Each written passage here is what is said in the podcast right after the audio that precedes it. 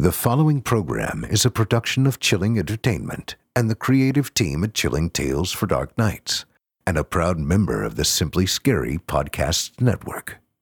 Visit simplyscarypodcast.com to learn more about this and our other weekly storytelling programs, and become a patron today to show your support and get instant access to our extensive archive of downloadable ad-free tales of terror.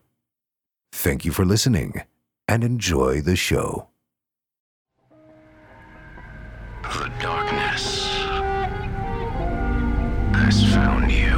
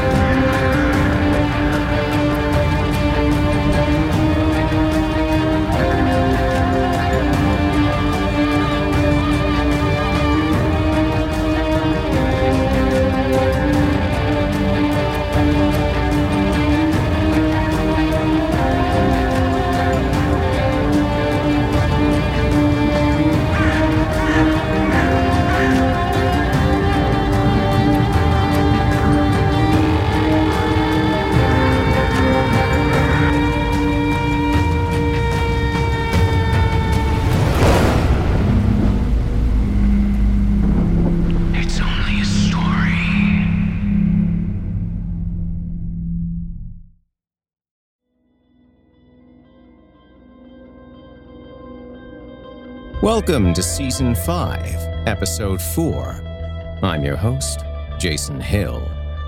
And oh my god, my fucking head! The pain! Ugh, this happens every time Dale and Earl come a trucking into town. I am getting too old for this shit. God, I hath taken thy name in vain. I hath lusted after many women, both virtuous and iniquitous, though generally voluptuous. I am sorry, Lord, but I just like 'em a little well rounded, a little something to cuddle with. You know what I'm saying? It is how thou hast made me. I have dabbled in drink and dice and desecrated the sanctity of my own mind with hallucinogenic mushrooms many, many, many times. I have corrupted my spirit with ancient tomes and forbidden scrolls, cavorted with eldritch horrors and loathsome, creeping denizens of the outer darkness. But I beg of thee, O Lord of hosts, I will relinquish my wicked and sinful ways, the pleasures of the flesh, my debauched and degenerate lifestyle, and dedicate myself to good works and devotion to human decency and shorter intros and less shitty accents. If you just make this hangover go away.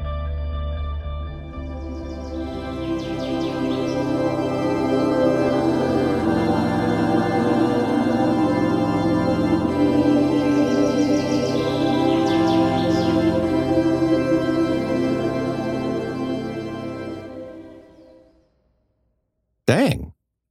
Hmm. I feel a lot better. Wow. Um, Satan. I'm sorry, bro. I promise it's not you, it's me. I. Look, you got demons, man. And I just think I need to work on me for a while. You know? Oh, come on. Don't be like that. You know I'll think of you every time I do mush. Oh, shit. Hmm. Well, guess I need to give this up too. These stories ain't exactly wholesome.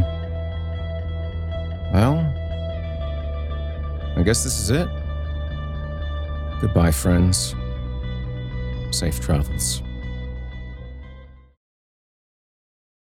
Psych.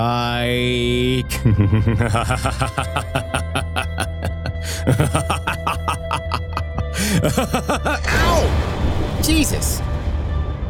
Sorry, Lord. Um, so, if uh, you want to be a patron for you know more stories, no ads, uh, five bucks a month, you know it's not much. It Goes to a good cause. Man upstairs might like it. Just saying.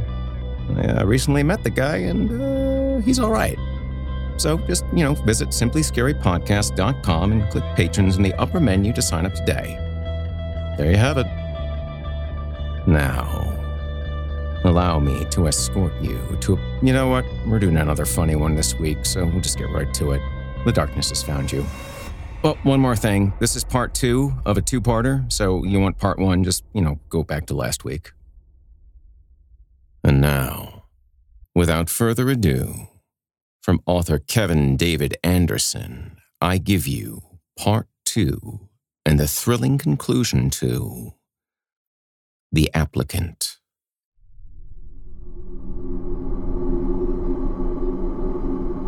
Do you see it, Daddy? Cassie said. Do you see it? I do, Miss Williams said.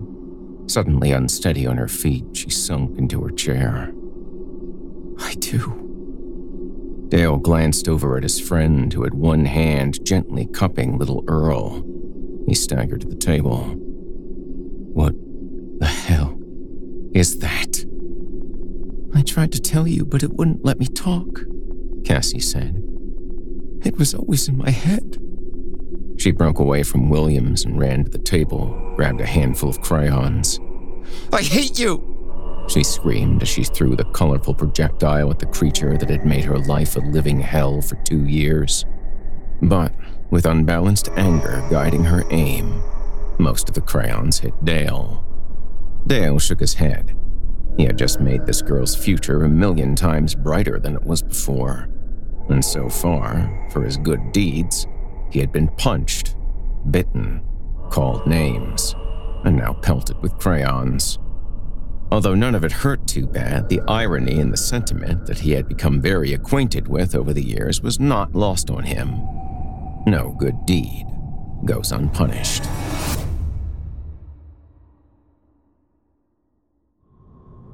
Part 3 Demon Hickeys and Teddy Bears. Twenty minutes after Cassie had pelted Dale with a handful of crayons, the room was considerably calmer. Dale had removed the parasite from his arm and impaled it with his knife on the conference room table. As he did so, he admired the construction and sturdiness of the table. It was important to note because although the demon parasite was clearly the first thing needing to be impaled on its surface, Dale had no reason to think it would be the last. With a bag of ice in his lap, Earl sat a few feet from the creature watching it squirm.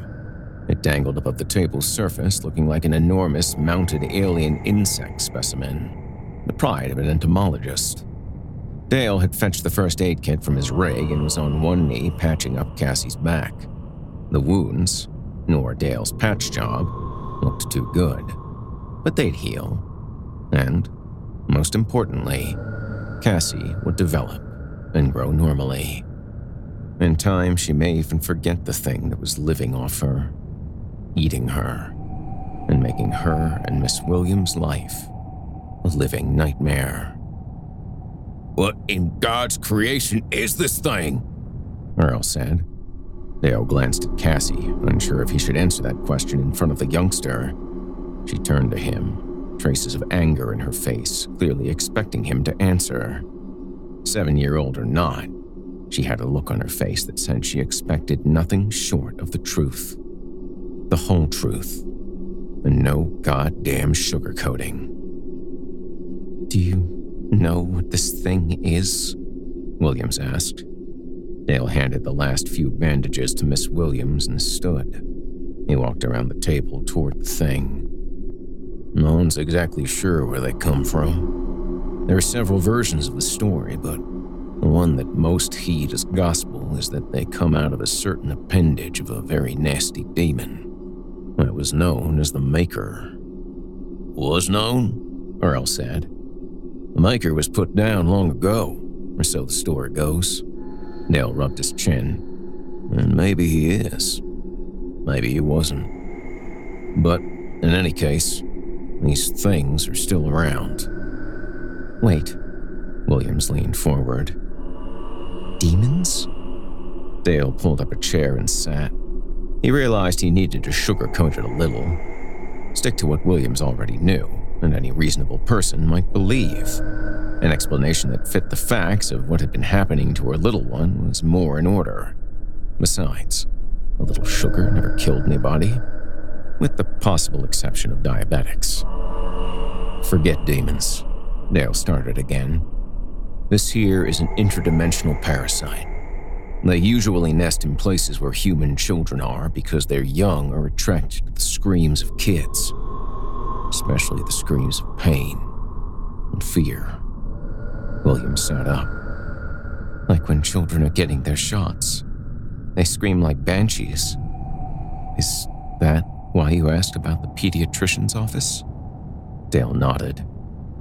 And despite all these eyes, Dale pointed to its hideous head I don't see too good, and depend on the cries of children to find a host to latch onto. I'm guessing there's an area of dimensional bilocation with a nest somewhere in the pediatrician's office. Dimensional bilocation? William said. Oh, I know there's one. Earl raised his hand like a grade schooler needing to go to the bathroom. Don't keep us in suspense, Dale said. Earl lowered his hand. It's a point where two different places can exist in the same spot. Places can even be in different dimensions, kind of like the uh, Devil's Crossroads. One road is our world, and the other is the Devil's Highway. He looked over at Dale.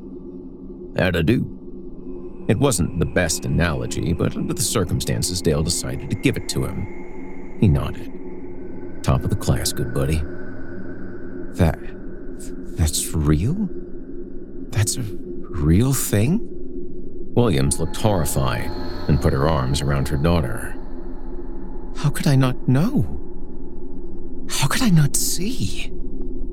They aren't this big when they first latch on. They're no bigger than a buffalo nickel, really.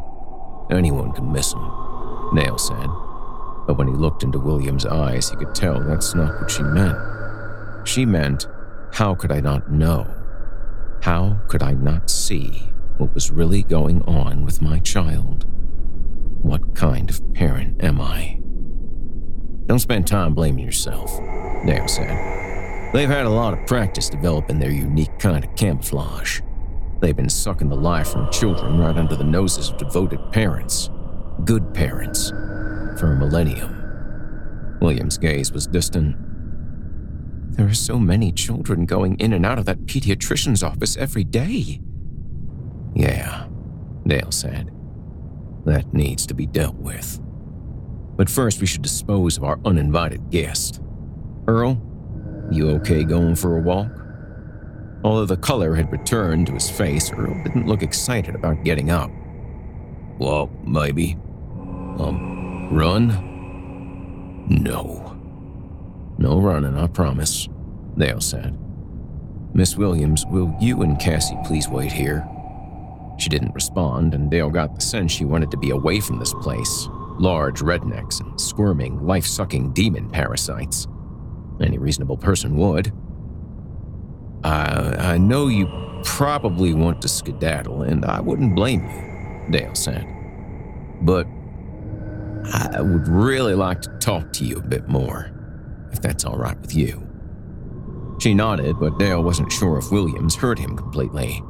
Her look was distant, clearly thinking over the past few years of their lives, trying and struggling to incorporate the new and very unsettling information. Dale stood and reached for his knife. Earl, can you get a gallon of diesel and meet me in the alley round back by the dumpster? Earl smiled. Sounds like having a cookout. What's on the menu? Dale freed the knife from the table, the impaled creature squirming, grotesque gills silently shrieking. Dale smiled. Demon kebab. Angi has made it easier than ever to connect with skilled professionals to get all your jobs done well. If you own a home, you know how much work it can take, whether it's everyday maintenance and repairs or making dream projects a reality. It can be hard just to know where to start. But now, all you need to do is Angi that and find a skilled local pro who will deliver the quality and expertise you need. Angi has over 20 years of home service experience, and they've combined it with new tools to simplify the whole process. Bring them your project online or with the Angi app, answer a few questions and Angi can handle the rest from start to finish or help you compare quotes from multiple pros and connect instantly, which means you can take care of just about any home project in just a few taps. Because when it comes to getting the most out of your home, you can do this when you Angi that. Download the free Angi mobile app today or visit Angi.com. That's A-N-G-I dot com.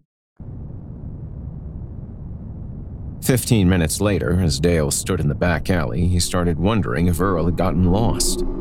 He had thought to go looking for him, but the mesmerizing sight parked ten feet in front of him kept him rooted to the spot. Finally, with a can of diesel in one hand, Earl joined Dale. Um, what are we looking at? Dale glanced over at Earl. Tell me what you see. Earl took a step forward and scrunched his face, and Dale could see his thinking lines running across his forehead. Looks like an early 2000 VW station wagon. Not really keen on the color. Is that supposed to be green? Keep looking, Dale said. Why the hell would anyone park back here anyhow? Earl said. Then it seemed he saw the first thing Dale wanted him to notice. Oh, damn. It was clear to anyone taking a second look at the unwashed, scratched up VW with a dented fender that it wasn't just a vehicle, but it was someone's home. Personal belongings filled the back compartment, and there were makeshift curtains along the backseat windows. And it didn't take a first class detective to identify the owner. A small stack of coloring books and torn box of crayons left on the roof did that just fine. That is some tight living quarters, Earl said. With his free hand, Dale dug in his pocket. And that ain't the worst part. It ain't, Earl said as Dale pulled out his keys and held them out. Take another look through this. Earl took the keys and separated the strange handled monocle. What's this thing? It's called a God's Eye. Yep, that don't explain much. Dale sighed. It's a piece of stained glass from a window, 900 year old church run by a very aggravating, not to mention easily offended bunch of uptight monks. I'm guessing you can't get these on Amazon. How'd you come by it? I may have been thrown through the aforementioned stained glass window. Earl raised an eyebrow. Dale shrugged. I wasn't kidding when I said the monks are easily offended. They have no sense of humor. Sounds like a story I'd like to hear. Later, Dale said. I'll take a gander at the VW. Earl brought the God's Eye up and peered through the crimson glass. Well, butter my butt and call me Biscuit. You got that right, Dale said. I counted at least three of them demon jizz bubbles in there. So, they all been feeding on little Cassie? Earl said. A whole demon lot of them? Dale nodded. Probably exchanged rotters when she slipped. Earl's face turned a very distinct color of pissed off. They've been passing her around like a. like a. Them sons of bitches! I can't wait to light their asses up! Well, man, that is the rub. Earl lowered the God's eye. What do you mean? If you're gonna help me clean out Miss Williams' car, you're gonna need both hands. I'm not following. You ain't gonna be much help holding that itty bitty piece of glass to your eyeball to see him. I don't think I like where this is going, Earl said. You need to see him as clearly as I can, Dale said. And the best way to do that is. He turned his buck knife upside down so Earl could see the teeth of the creature impaled on it. They snapped open and closed, eager to latch on to something or someone. Oh, hell no. Don't be a big baby, Dale said. I don't need no demon hickey. Oh, Earl, just man up, Dale said. Remember a few years ago when we got shit faced in that dive in Amarillo? You said that one day we should get matching marks to show everybody that we were best buds. That was back when I liked you. You don't like me? I sure as hell don't like you right now. Holding that demon cock crustacean with tentacles, snapping teeth out at me.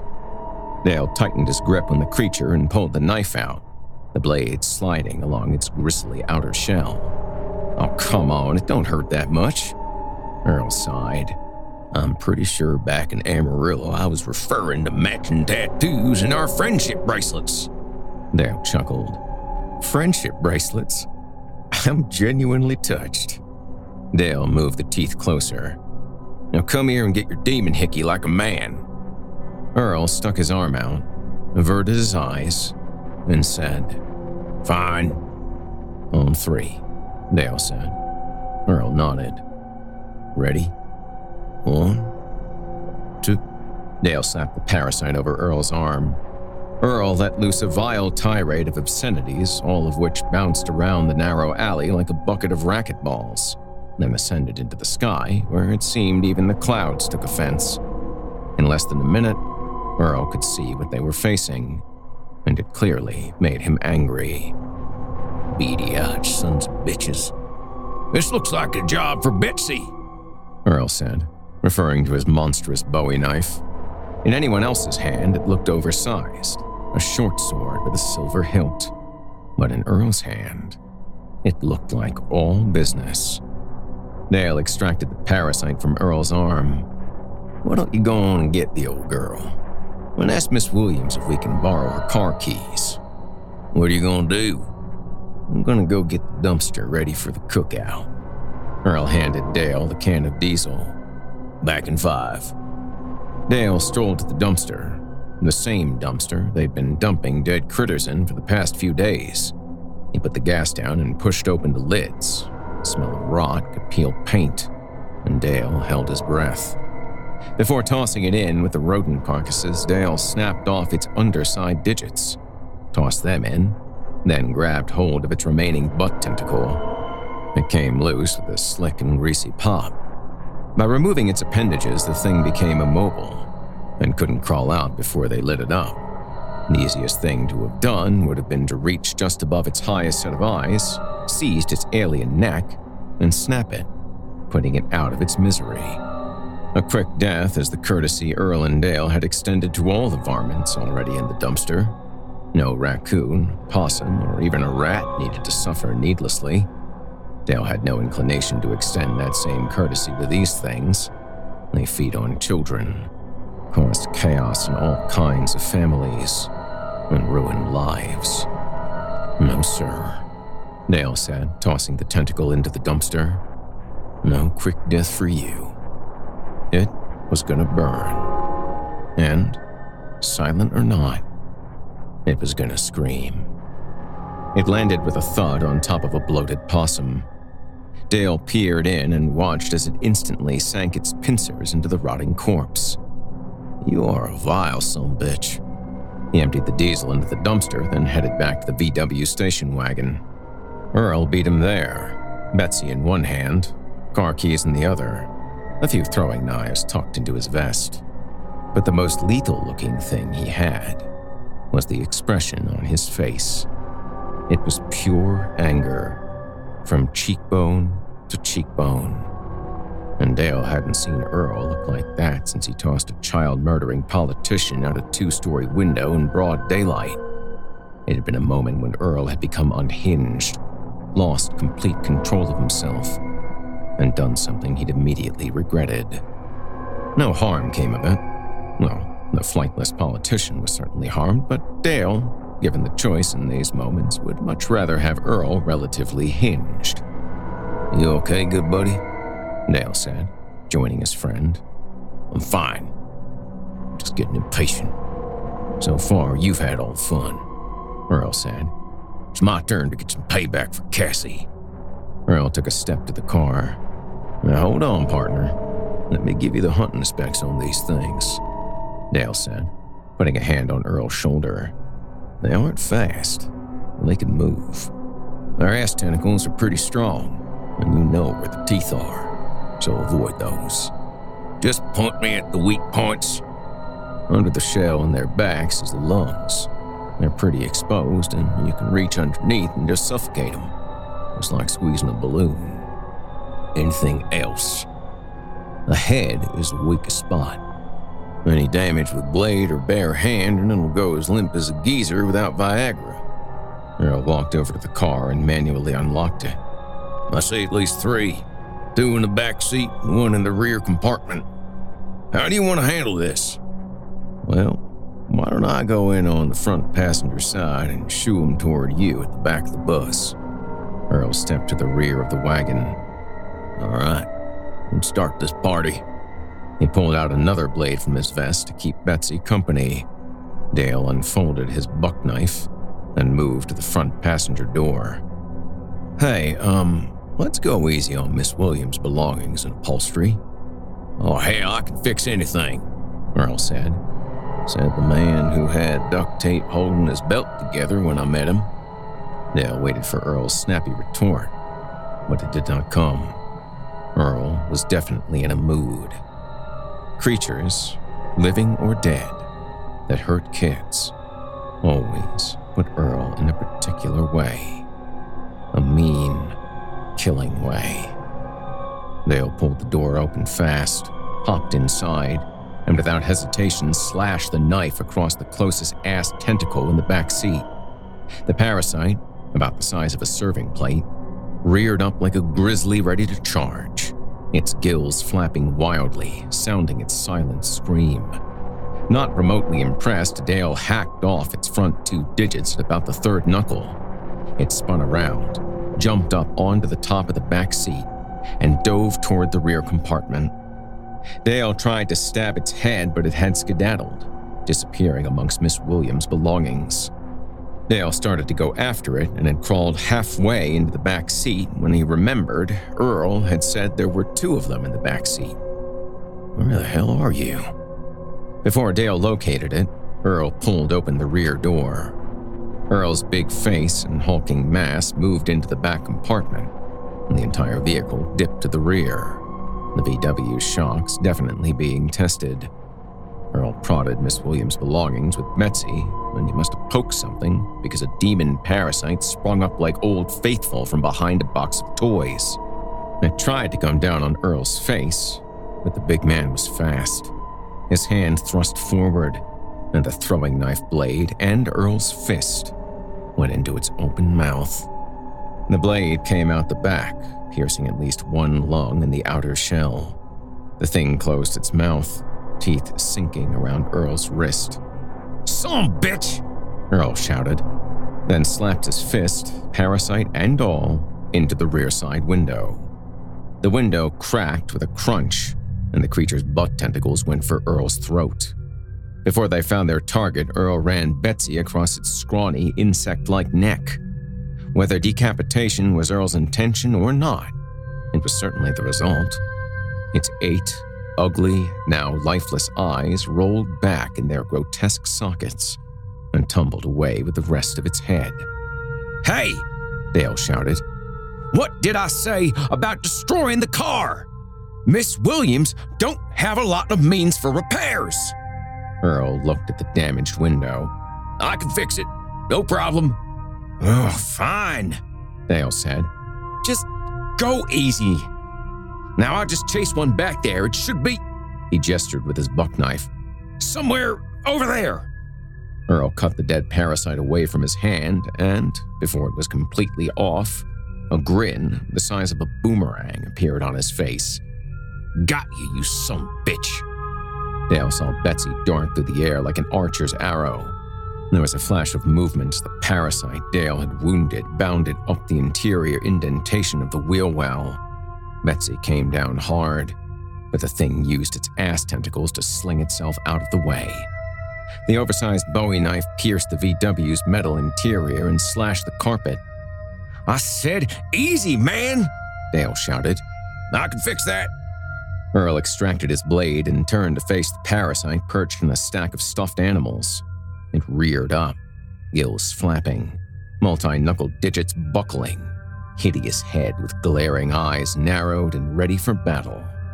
Earl swung Betsy like a samurai sword and scored a quick decapitation.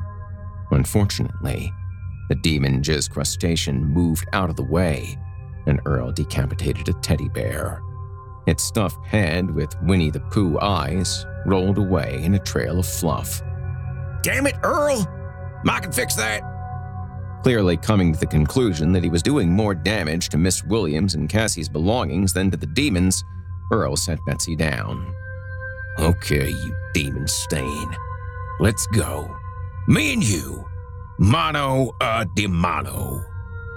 Did you just say mono a demano? Earl held up his hands, taunting the creature. Don't bother me, Dale. I'm working. The creature shifted left, and Earl moved with it. Where are you going? Earl said. You only like playing with defenseless little kids, is that it? The creature moved to the right, and Earl followed. What's the matter? Don't want to tussle with someone who can fight back, you ugly son of a bitch! The gills on the parasite flapped so fast they were a blur, and for a split second, Dale thought he heard a high pitched scream. It was distant, like a flea fart in a hurricane, but he could definitely hear it. For a few beats, Earl and the creature just stared at one another, like gunfighters waiting for the moment that would end one of their lives. Dale didn't see what triggered it, but at the same instant, Earl and the parasite lunged at one another. The parasite led with its front alien like digits splayed out like hands. Earl's fat fingers reached out and intertwined with the creature's alien fingers, clutching one another in some weird version of the game Mercy. Dale was willing to bet the farm that no one on Earth could beat Earl in a game of Mercy, not demon parasites or the devil himself. And by the sound of the thing's bones snapping, it was a pretty safe bet. The parasite pulled away, leaving several of its broken digits in Earl's grasp. It tried to bound up the wall, but Earl's enormous hands clamped around its head. In a fast motion, Earl compressed his hands together, squeezing tight. Its eight eyes exploded all at once, like warm chicken eggs under a steamroller. Yellow and green slime oozed out between Earl's fingers, and he grinned like a nine year old, playing with silly putty.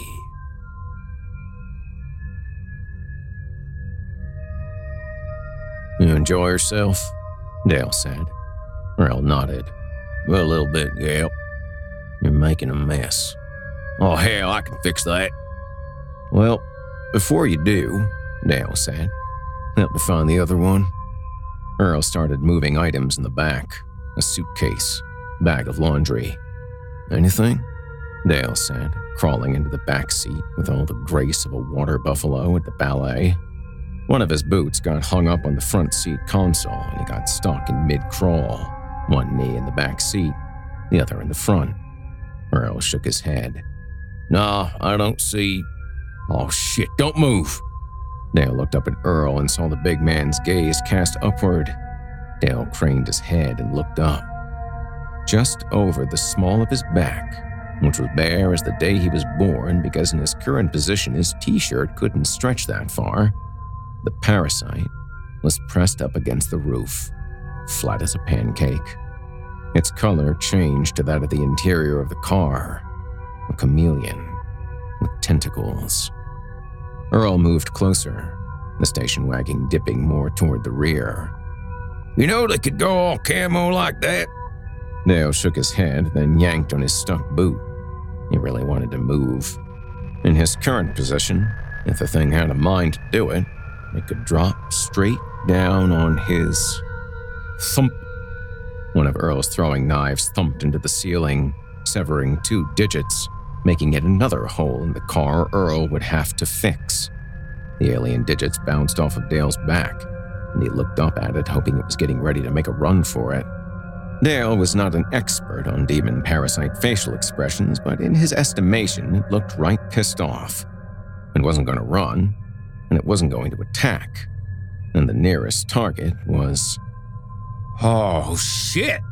Dale shouted as the parasite landed on his back, ass tentacles wrapping around his waist, its pincers and teeth biting into denim and butt cheeks.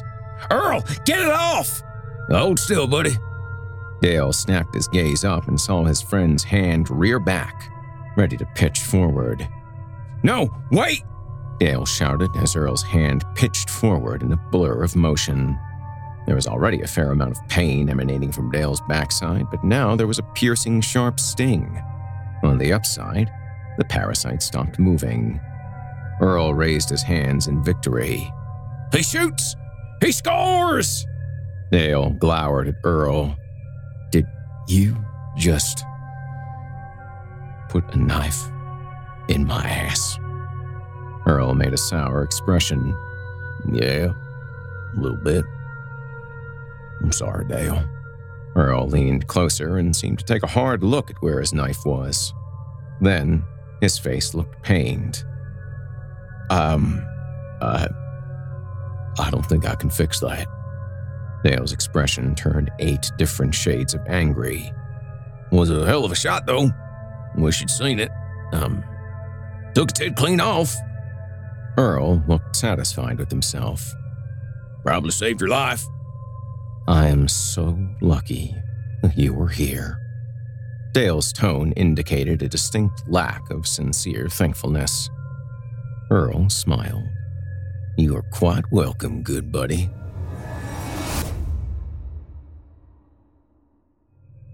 Part 4 An ass dimple and an offer. Can you please hurry it up? Dale said, leaning up against the outside of the station wagon, his rear end thrust outward. What's the rush? Earl said, preparing to retrieve his blade. Dale looked up and down the alley. I don't want anyone seeing us like this. That's how rumors get started. I'll quit your belly aching, princess. I'll be gentle, Earl said. On three. Ready? Dale nodded. A one. A two. Earl yanked out the knife from his friend's right butt cheek. Not at all gently. Oh, God damn it! Oh. Oh. Dale grimaced. Oh, how's it look? Not bad, Earl said. While it took the worst of it. Didn't feel that way, Dale said. I think you hit the bone. That might leave a cute little dimple is all, Earl said. If you ever get yourself a steady woman, she'll think it's adorable. Dale stood up straight. If you're done staring at my ass and speculating about my love life, can we get on to the business of putting these three sons of bitches to the flame? You take 'em to the dumpster, Earl said, and I will meet you there. What are you gonna do? Start fixing Miss Williams' car already? You and Betsy done did a bang up job. Earl stepped to the rear of the wagon. No, I think there's still one back here. I saw something moving around. Hiding. Dale reached inside and picked up the parasite that bit him in the ass. You can handle it? You don't need me? No, you and your bud will just get in the way again. Dale picked up the other two and slung them over his shoulder. You had no argument from me or my ass on that. I will see you at the cookout. I'll be right behind you, Earl said as Dale turned to leave. He strolled down the alley, trying not to limp, but it was difficult. He hoped to God he wouldn't need stitches. It was his least favorite area to have a stranger go to work with thread and needle. Each step got a little easier as the pain started to dull, and by the time he reached the dumpster, the discomfort was just an annoying throbbing. Tossing the demon carcasses into the dumpster, he thought, just for a second, he felt one of them move. One of them still alive? An ass tentacle had stiffened in his grasp as he slung the body inside. He peered in to see if anything was squirming, but nothing immediately caught his eye. Before he could take a harder look, he heard Earl shouting behind him. Light the damn fire!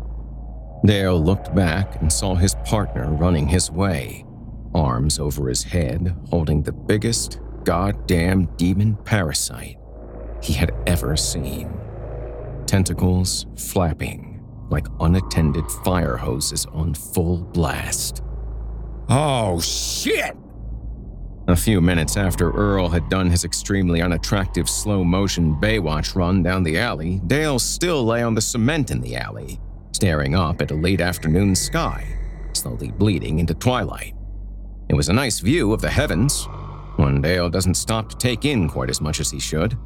Earl's big head suddenly appeared over him, making the view considerably less attractive. Hey, buddy, what you thinking about down there? Oh, not much, Dale said. Just wondering at what point and what was a perfectly good day, everything went abruptly south. Oh, geez, Dale, you do tend to see things always in the negative. You did just body check me into the dumpster. Well, I do recall asking you to get out of the way. Dale sighed. I have received an undue amount of injuries for Tuesday, and I do believe you are responsible for most of them. Earl thrust down a hand. Listen, you've been kicked in the nuts today by someone who could easily be the place kicker for the Chicago Bears. I don't want to hear any complaining. Dale took Earl's hand. Well, fair enough. Dale let Earl pull him to his feet. He was immediately hit by a wave of roasting demon flesh, crispy and popping, as the dumpster was ablaze. Dale peeked in, letting the heat warm his face. He grinned as parasites cooked, and the one latched onto the dead possum gills vibrated with its silent scream. Well, at least we accomplished something today. They started strolling back, both walking a little funny. Dale definitely had to lean on one side while Earl's strides were a little bow legged, his attempt to reduce the friction between thigh and swollen manhood.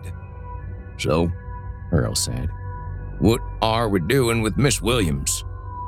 Why don't you leave that to our human resources director? Dale said.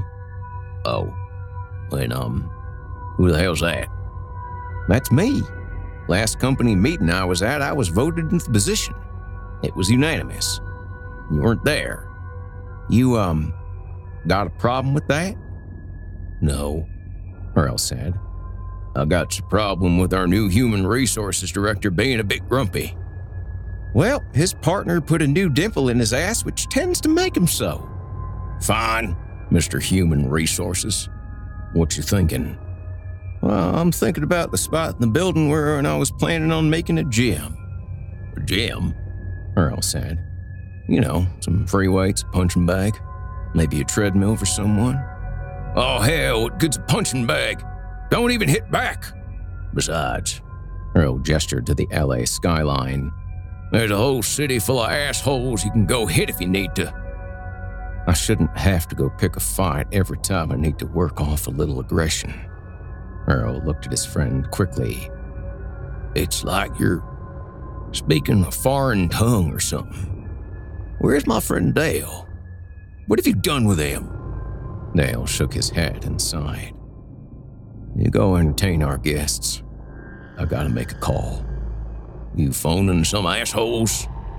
Well, excluding present company, them's the only kind of folks I know.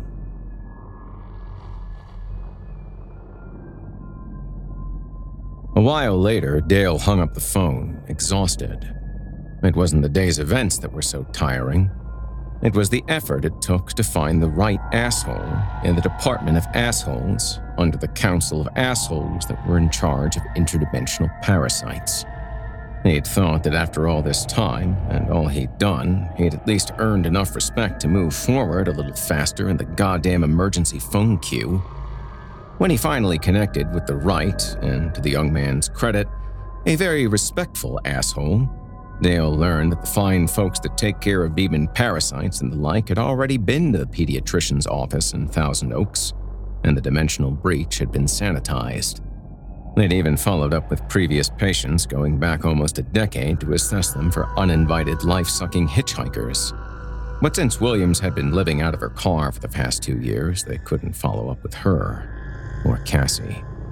Just another homeless family that had fallen through the cracks. Supernatural transdimensional cracks, but cracks just the same. Dale had set up his office in the only room on the first level. It was located at the opposite end of the building, far away from the main offices on the second floor, a fact that had not gone without notice from his partner. Nestled back to the freight entrance and loading dock, It was probably used by the previous business's shipping and receiving clerks. It wasn't big, just large enough for a few chairs, a love seat that had definitely seen better days, and a desk, dark wood, with at least one drawer tall enough to hold a full size bottle of Old Forester's signature 100 proof Kentucky bourbon. Not top shelf, but uh, then again, neither was Dale. Eyeing Dale as he hung up the phone, Earl gestured for Miss Williams and her daughter to come in. Earl plopped down in the love seat, which made sounds of distress, and Miss Williams sat across the desk from Dale. Cassie climbed into her lap, and as she did, she pointed at Earl. Mom, he's fat. Earl chuckled and sucked in his gut a bit. Cassie, that is not nice, Williams said. But he is, Cassie repeated, eyeing Earl. He really, really is. Please, Cassie, Williams said, looking embarrassed. Kids. She only says two words for two years, and now she will not stop talking. She looked back at Earl. I am so sorry. That's all right. Let her talk, Earl said, then slapped his belly. Besides, this ain't fat.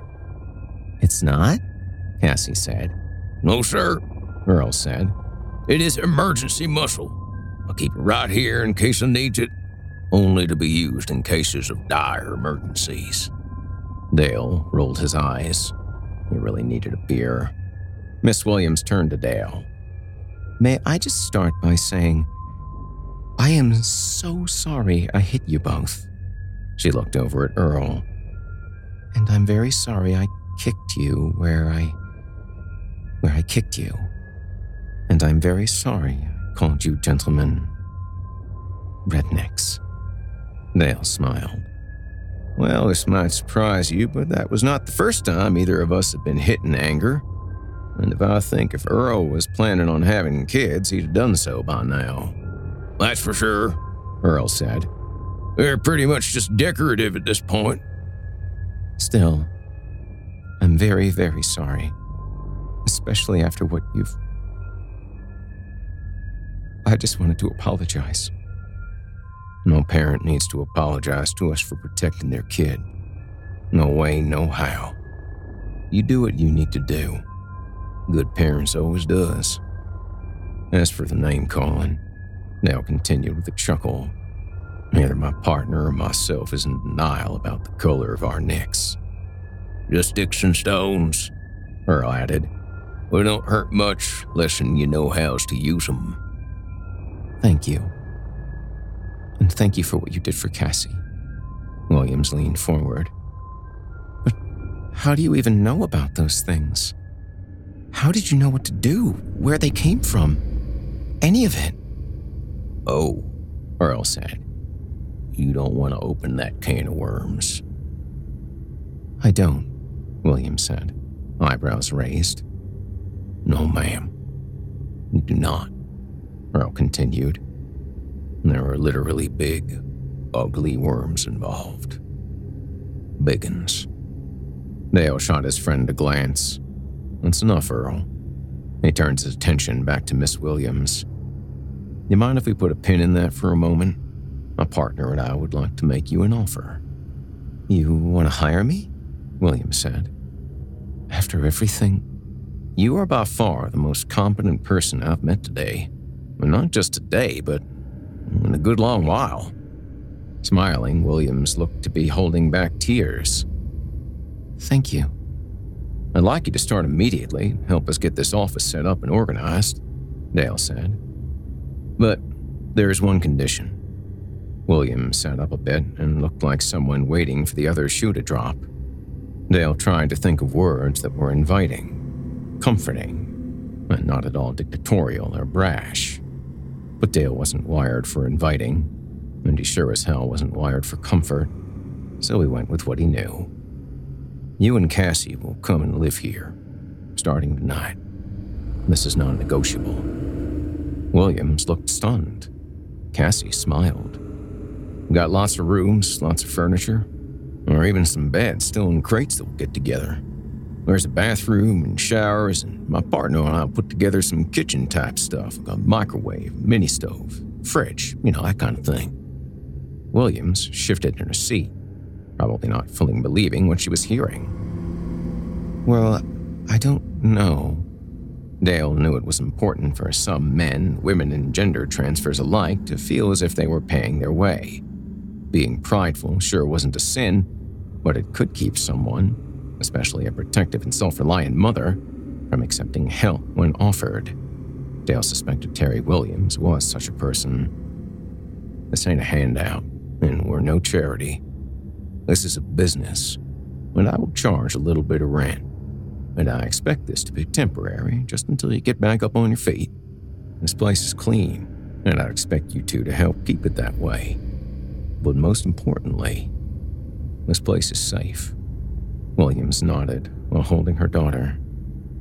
What sourpuss means is, Earl said.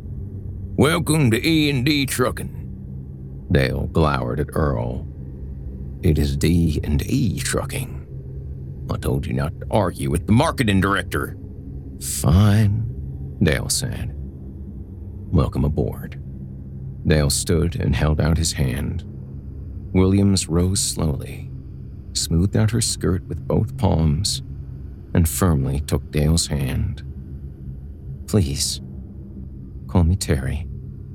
Dale smiled. I'm Dale. He gestured to his friend. And your daughter's new coloring partner is Earl. Well, looky at us. We went from a twosome, hot right over to a threesome, but now we's foursome. Terry looked at Earl. What? Earl, Dale barked. what'd I say?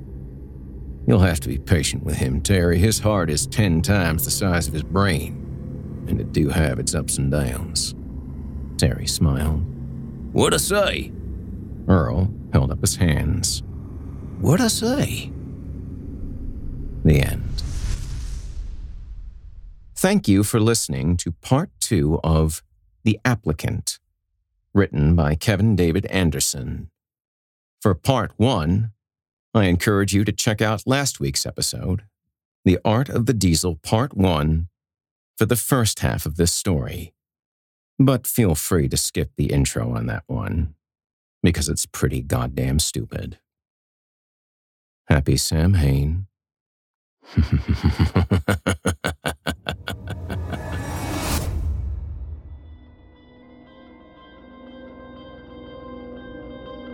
You've been listening to part two and the conclusion to The Applicant by author Kevin David Anderson.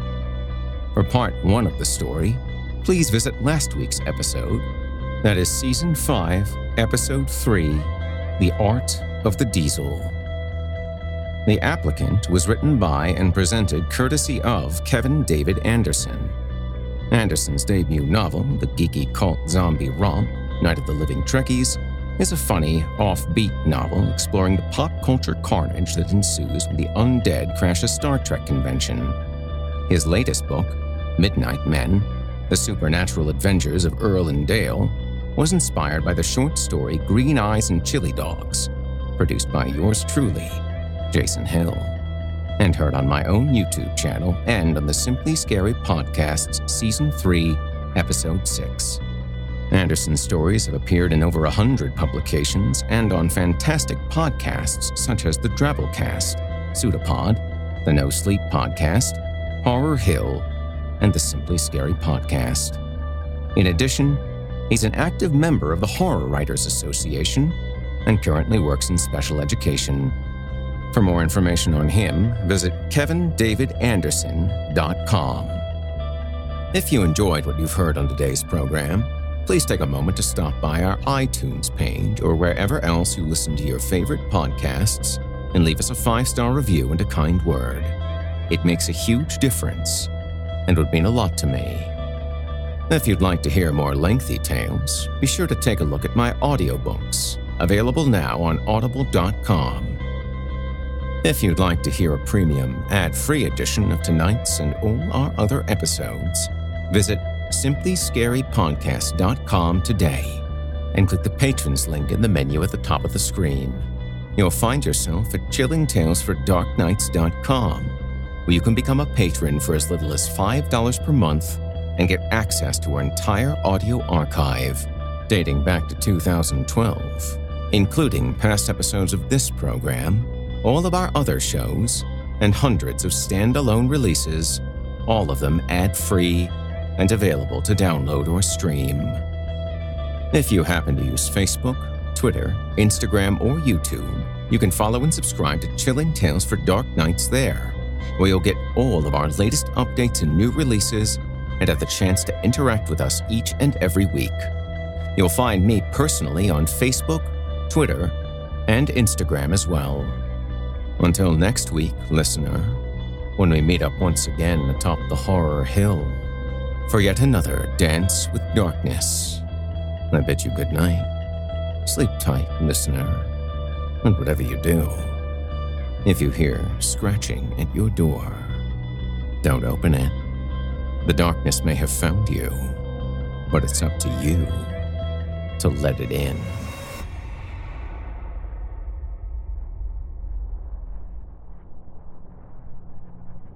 You've been listening to Horror Hill, a production of Chilling Entertainment and the creative team at Chilling Tales for Dark Nights, as well as a proud member of the Simply Scary Podcast Network. Visit simplyscarypodcast.com today to learn more about our network and our other amazing storytelling programs. Tonight's program was hosted and its featured stories performed by yours truly, Jason Hill, unless otherwise noted. Selected stories have been adapted with the kind permission of their respective authors. Sound design, original music, and final mixing and mastering provided by Felipe Ojeda under the guidance of executive producer and director Craig Groshek. The program's logo was created by Craig Groshek, and this week's artwork provided by Omega Black, unless otherwise noted. Got a scary tale of your own that you'd like performed? I take submissions. Email it to me today at horrorhill at simplyscarypodcast.com to have your terrifying tome considered for production in a future episode of the show. If you enjoyed what you've heard on tonight's program and are joining us on your favorite podcast app, subscribe to us to be sure you never miss an episode and leave us a five star review and a comment. Your feedback means a lot to me. You can also follow Chilling Tales for Dark Nights and Horror Hill on Facebook to connect anytime and get the latest updates. If you're listening on the Chilling Tales for Dark Nights YouTube channel, do us a favor and hit the subscribe button and the bell notification icon to get more spooky tales from me and the crew, and another episode of this program each and every week.